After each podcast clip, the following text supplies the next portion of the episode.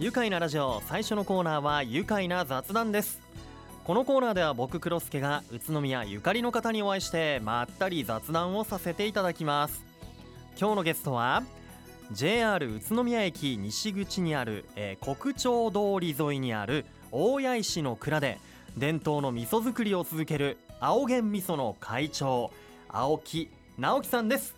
よろしくお願いします。よろしくお願いします。ようこそお越しくださいましてありがとうございます、えー、青源味噌さんは、えー先日ですね、えー9月8日に行われましたベリテンライブスペシャルではブースを出していましたよね。美味しい餃子が販売されていました。もう会場中ねとってもいい香りが漂っていたし長蛇の列もできていて、えー実はあのバックヤードこうアーティストの皆さんがいるような場所でもこう餃子が提供されていたみたいなんですが皆さんとってもこう美味しく召し上がっていたそうですよ。はい、ありがとうございます。たくさんの方に来ていただきましてですね。ねちょっと台風が、うんあー来るんじゃないかと心配したんですけども、えどうにかお天気も持ちまして、うんあのうん楽しい一日を過ごさせていただいたと思います。いや本当ありがとうございました。もうとてもいい香りがねもう皆さんをこうライブのねこう合間とかにねもうみんなもうその匂いに向かって長蛇の列できていたなと。ね、ありがとうございました。ね、あの青源さん、お店屋さんなんですが、餃子もね、作ってらっしゃいまして、その話もね、後で聞いていこうと思うんですが。青木さんは青源味噌何代目でいらっしゃいますか？え私で20代目です。20代目。もうい、創業というと、もう何年になるんですか？えーっと寛永2年ですから、はいあー西暦でいうと1625年、うわまああー390うー何年か。ですね。ね、もうおよそ400年というねそうね。歴史のある20代目。本当すごいですね。で現在21代目の方がいらっしゃってこの宇都宮の町で生まれて変わらないこの味わいのお味噌というのが各家庭でねこう愛され続けていますよね。あのーあれですかずっともう初代からお味噌作りをされていたんですか？最初はですね、うん。あそこあの国町通りと先ほどご紹介いただきましたけど、あの石の町と書いて国町なんです。で石というのはあの一国二国うー加賀百万石とかですね、うん。えーそういうあのお米屋さんがうん。軒を連ねていて、そしてあの五城内のお米を一手に、えー国町で、えうん。ー引き受けていたというあの歴史があります。で、えーまあ、江戸時代まではですね、うん。えーそのうあんまり、えーすぐにあのうお味噌を作ったりするようなメーカーっていうかあそういう、う商売はなくてですね、はい。えーまあ、どこで作ったかというと、うん。お城で作るお寺で作る、うん。農家で作るお棚で作る、まあ、考えてみると首脳交渉ですから、まあうんそうそういう人たちが、しかいなかったわけですけども、江戸時代になってくるとあの維新助けのように長屋に住ん。でる町人と言われる人も出てきてですね、まあ、私どもではあのお米もある麦もある、大豆もあるというようなことで、まあ、お味噌を少し余計に仕込ん。で、それを販売していて、えーえーお米と一緒に、えー買いに来ていただいたというようなことですね。もともとお米の問屋さんでそういった大豆お米麦があったから、まあ、作れたし、そうですね、うん、いやうんその時代お城があった時代からってことですよね。そうですね。で明治になって、ええーっていうか幕末から明治にかけてはもうお城がなくなっちゃいましたんで、はいあのそれで、あの味噌専業に移っていったというようなことです。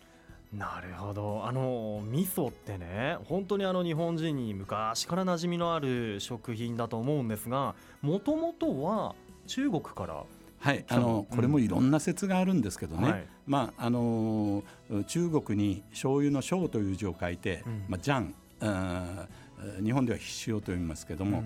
そのジャンというものがあー発祥だろうと言われてます。うん。でジャンというのはどういうものかというと、はい。まあ、タンパク質があの分解されて、うん。えードロドロになってアミノ酸の味を出したというようなもんですよね。うん。でこれはあの、うん、海辺ですとですねダーンと波が来ると、はい。そうすると小魚とか、うん。ああのうエビとか？エビとかな、うん。そういうものがあの打ち上げられてですね、えー取り残されてしまうと。はい。そうするとその塩水と腹綿の酵素で、えーブツブツブツブツしえーあの、うん。発酵みたいなの発酵していくんですね、それを昔の人っていうのはあの、うんすごいんで、えーちょっと舐めてみようかうんと。おで舐めたらすごく美味しいぞと。いうことからあのまあさ魚で作ったジャンだから、これが魚醤、まあ、つまり、えータイでいうナンプラー。えーベトナムでいうニョクラム、うん。日本でいうと秋田のおしょっつるしょっつる。えーはい。のいしる。こういうものになってったと。で、えーまあ山手に行くと、うん。あの鳥獣類のあの腹渡を塩,、のね。塩漬塩漬けしていってですね、はでこれも、うんしばらく置いといたら美味しいぞとうん。いうことで、まあ、それがあシルクロードを通ってずっと、うんうん。あのヨーロッパ行って、えーソースの原点だというふうにも言われていると。はあそれからあー内陸に来ると、うん。まあうん大豆を煮てですね、うん。そのまま放っておくとあのやっぱり、えー上の方ガビガビにかびちゃうわけですよね。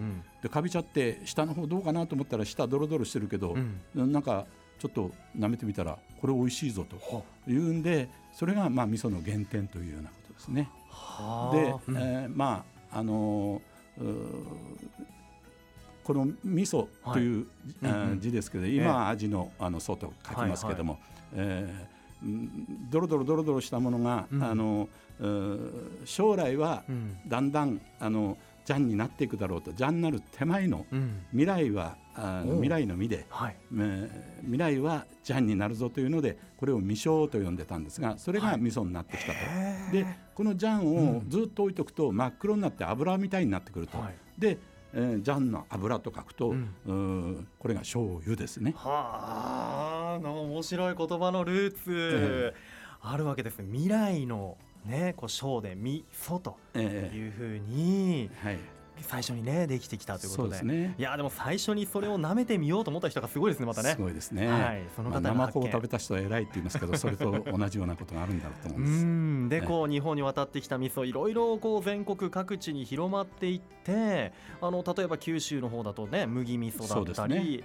えー名古屋の方だと赤味噌ですか？まあ八丁味噌、八丁うん味噌、豆味噌ですね。豆味噌、えーそういうものとか、まあ、全国各地いろんなお味噌があるんですよね。ままああーやっぱり九州の人は、うん。あのあちょっと甘ったるい麦味噌が、うん。最高だというふうにお思いますし、ね。えーまあ、仙台の方行きますと、うん。うん仙台味噌赤味噌で、はい。ちょっと塩辛いなというのは、うんこれじゃないとお味噌じゃないというようなことで、全国いろんなお味噌があるんでですね、ねあの楽しめるというようなことがあるんですけど。も。とね日本ならではですよねそういうところね。ねそして僕たちがこの宇都宮でこう馴染みのあるお味噌といったらこの青源味噌ですがこちらは、えー白の米味噌はい、ですよね。はい。今日もお持ちいただきました宮麹というふうに書かれた石造りの味噌ということでちょっと一口いただいてもいいですか、はい。ああもう香りがまたたまりません。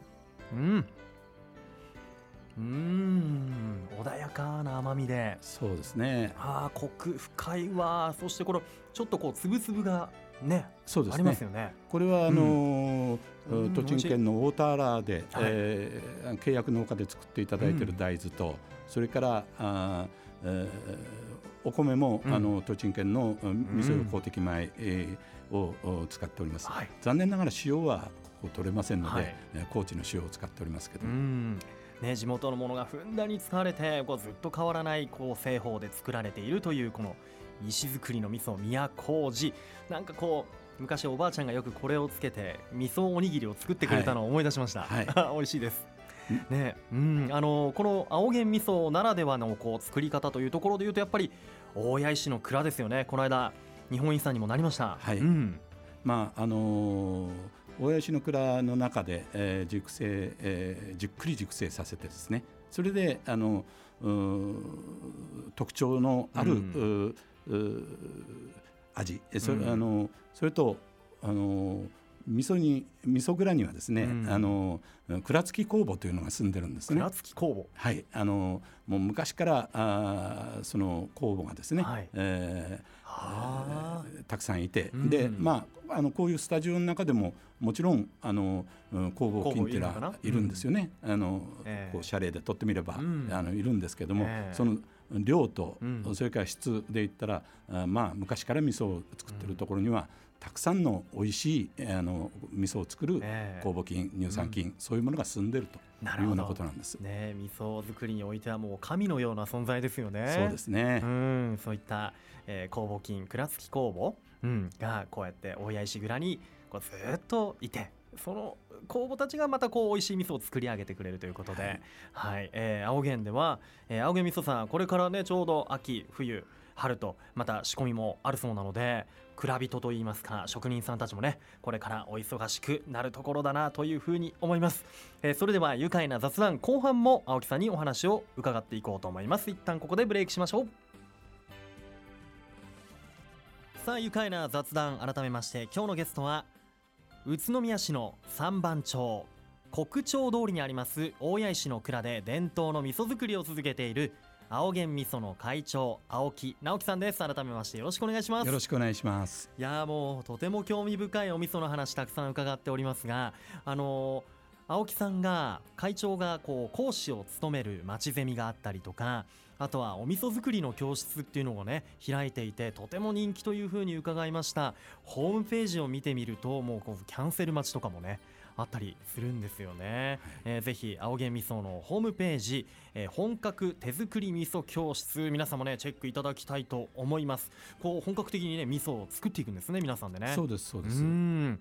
あとは地元の小学校でも味噌作り教室を、ねはい。開いているんですよね。ええーこれは商工会議所とですね、はい。あの教育委員会とコラボしまして、それであのういくつかの小学校中学校で、うん。えー味噌作りを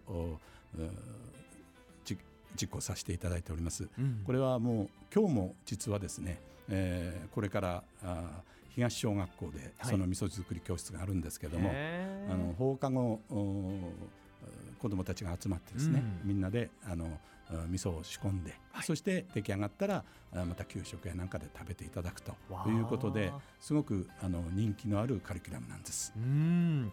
いいですね。自分たちで仕込んではい、お味噌を作ってで給食の時にみんなで食べる。そうですね。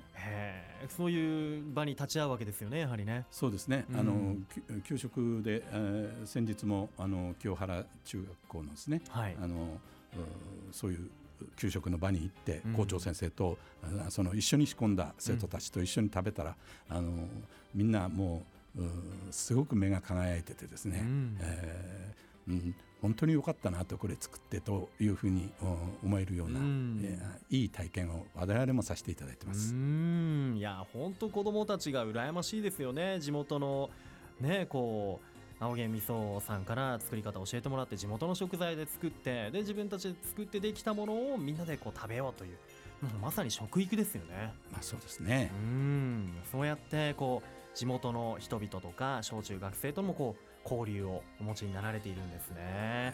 いやーやっぱりこう味噌ってすごくこう味覚を育てるみたいに聞いたことがあって、あのー日本人ってすごく味覚が研ぎ澄まされていてそれはこう味噌汁を昔から飲んでいるからこう味覚が鍛えられているんじゃないの？っていう海外海外のあの研究者がそういうことを言ってました前。はい。うん。あの、うん。日本人のお食べるご飯というのは、はい。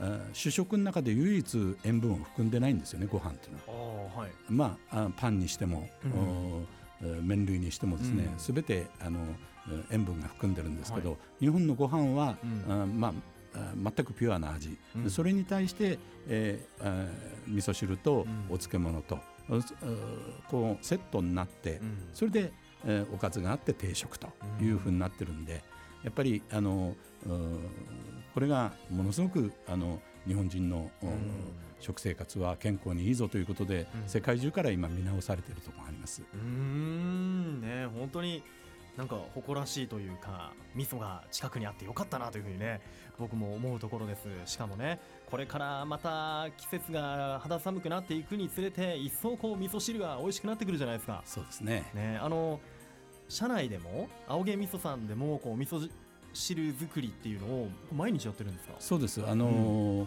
最初はあー決まった人が作ってたんですけど、はい。まああある時、えーその人があーちょうど休みだったんで、うん。じゃあ誰が作ろうかということで、うん。まあえーうちあの味噌屋に勤めてるんだったら、うん。全員で作ろうよということで、うん。えー交代ではい。全員の人が、うん。あーもう事務の人もお営業の人も、はい。お工場の人もみんなして味噌汁を、まあ、順番に、えー順繰りに作ってるというようなことで私も、うん。あのそこに参加させてもらって、ええ。味噌汁を作ったりしてるんです。あ会長自ら。いやいやもう本当にええ料理趣味なもんですから。そうですかね、本当あの料理のこともたくさん聞きたいなと思って、先ほども曲中にあの合わせ味噌で美味しく食べられるんだよなんて言ってね、情報もくださいました。あの青源さんでも赤も作ってるし、今目の前にあるこのお米の味噌ね、えー白もあるし、これをこう一対何対何のブレンドでみたいのがあるんですね。はいうん。さあそして他にもね今日商品たくさんお持ちいただいていまして、えーこれ宮味噌まんと餃子の種というこれ餃子風味のカシューナッツとかね、えー他にも、えーいただいてます。この味噌宮味噌まん。こちらは香林堂とのコラボレーションなんですね。そうです、はい。こちらもちょっと一口いただいてもいいですか？せっかくなこれので皮皮に味噌が、あの練り込んであってですね、そしてあのあんこはあー麹が練り込んでるんです、うんうんですからさっぱりした甘さというかですね。はい。で皮がちょっとあとほんののりしょっぱい。しょっぱい。うん。塩味があって。中のこの麹のあんこを引き立てていますよね。そうですね。透明感のあるええこう甘みっていうかそうですね。抜けがあってわあ、ええ。美味しい。こういったものとかお土産とかねこう、喜ばれますよね。駅でも結構売れ筋商品です、なるほど。あと他にもいろいろ新しいことにもチャレンジしてらして青源の塩麹バジル。はい。はい。あと青源の辛味噌。え辛味噌はもう焼き鳥につけてもいいし、はい。あのラーメンに入れてもいいし、うん。まあ本当にあのこのまんまいろんな炒め物に使えるんで、はい。あの根強いファンの方がたくさんいらっしゃいます。いやこれまさに焼き鳥につけて食べたい。はい。もうたくさんいまあ、ろいろ。にんにんにくと生姜の味ですから、ええええうん。本当たくさんここにあるだけじゃないですもんね商品もね。はいはい、あのぜひ店頭やホームページで通販もやってますので、はい。ぜひ見ていただきたいと思います。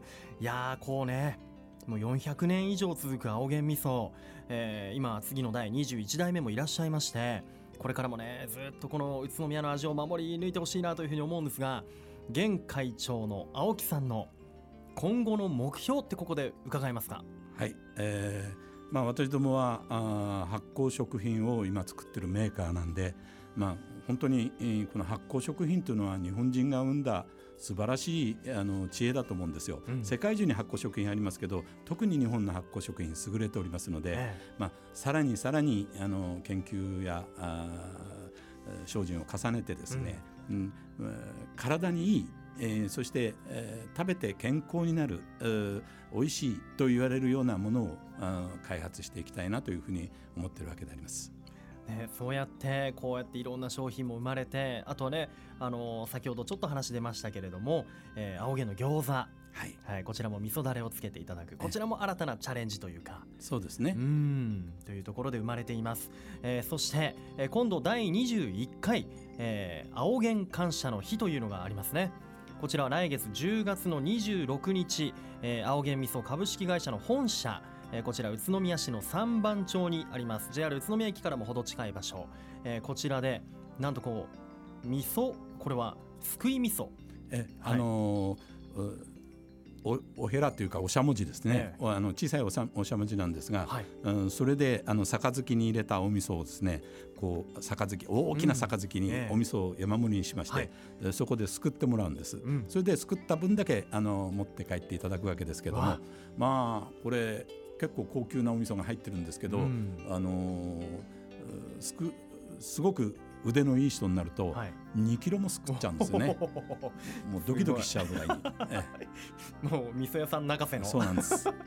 いやでもね感謝祭という感謝の日ということで、ええーぜひあの地元の方にもねいっぱい集まってもらいたいですね。そうですね。味噌料理もいいろいろ作って、はいえーお待ちしております。はいあの最初、んやはりあのうーご近所の方あーうちの近くに住んでて長いことご一緒してるんだけど、うちの味噌って食べたことあるのかなって社員の人が言うんで、うん。じゃあみんな皆さん来てもらおうということでそれであのいろんなところに手配りのあの、チラシを配ってですね、はい。やりましたらうん。すごく200人近くうん。の方がいらっしゃって、うん。で、えーその後あの町内を歩ってましたら昨日は良かったよとまだまた来あのこれ1年に何回かやってよという声が多かったもんですから1年に2回ずつ今春ねと秋とやってます。はい、春と秋。5月と10月ぜひお越しください、えー、他にもね甘酒タピオカ味噌ラーメン味噌カレーあとは抽選会なんかはこれ